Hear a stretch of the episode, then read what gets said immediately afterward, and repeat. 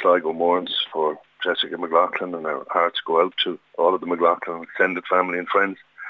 Uh, and best wishes to Rebecca and her uh, continuing recovery in Sligo University Hospital. It's it's just simply unspeakable the tragedy that's occurred for everybody, indeed the staff of Irish Rail, the passengers on the train, the whole community. So uh, I think there's just a collective numbness as uh, people prepare for the funeral on Sunday Monday. Garda have issued a statement seeking information and they're particularly keen to speak to passengers on two different services uh, which were running that day. Uh, presumably they, they must feel that maybe some of the passengers may hold the key as to why uh, these two women were walking close to the tracks that day. Well, I mean, obviously there's three uh, investigations underway, and I'm sure people will be forthcoming in any information they have that can assist those authorities in, in, in reaching their conclusions. But uh, Uh, I think all of our focus is, is just very much with the McLoughlin family and friends at this time.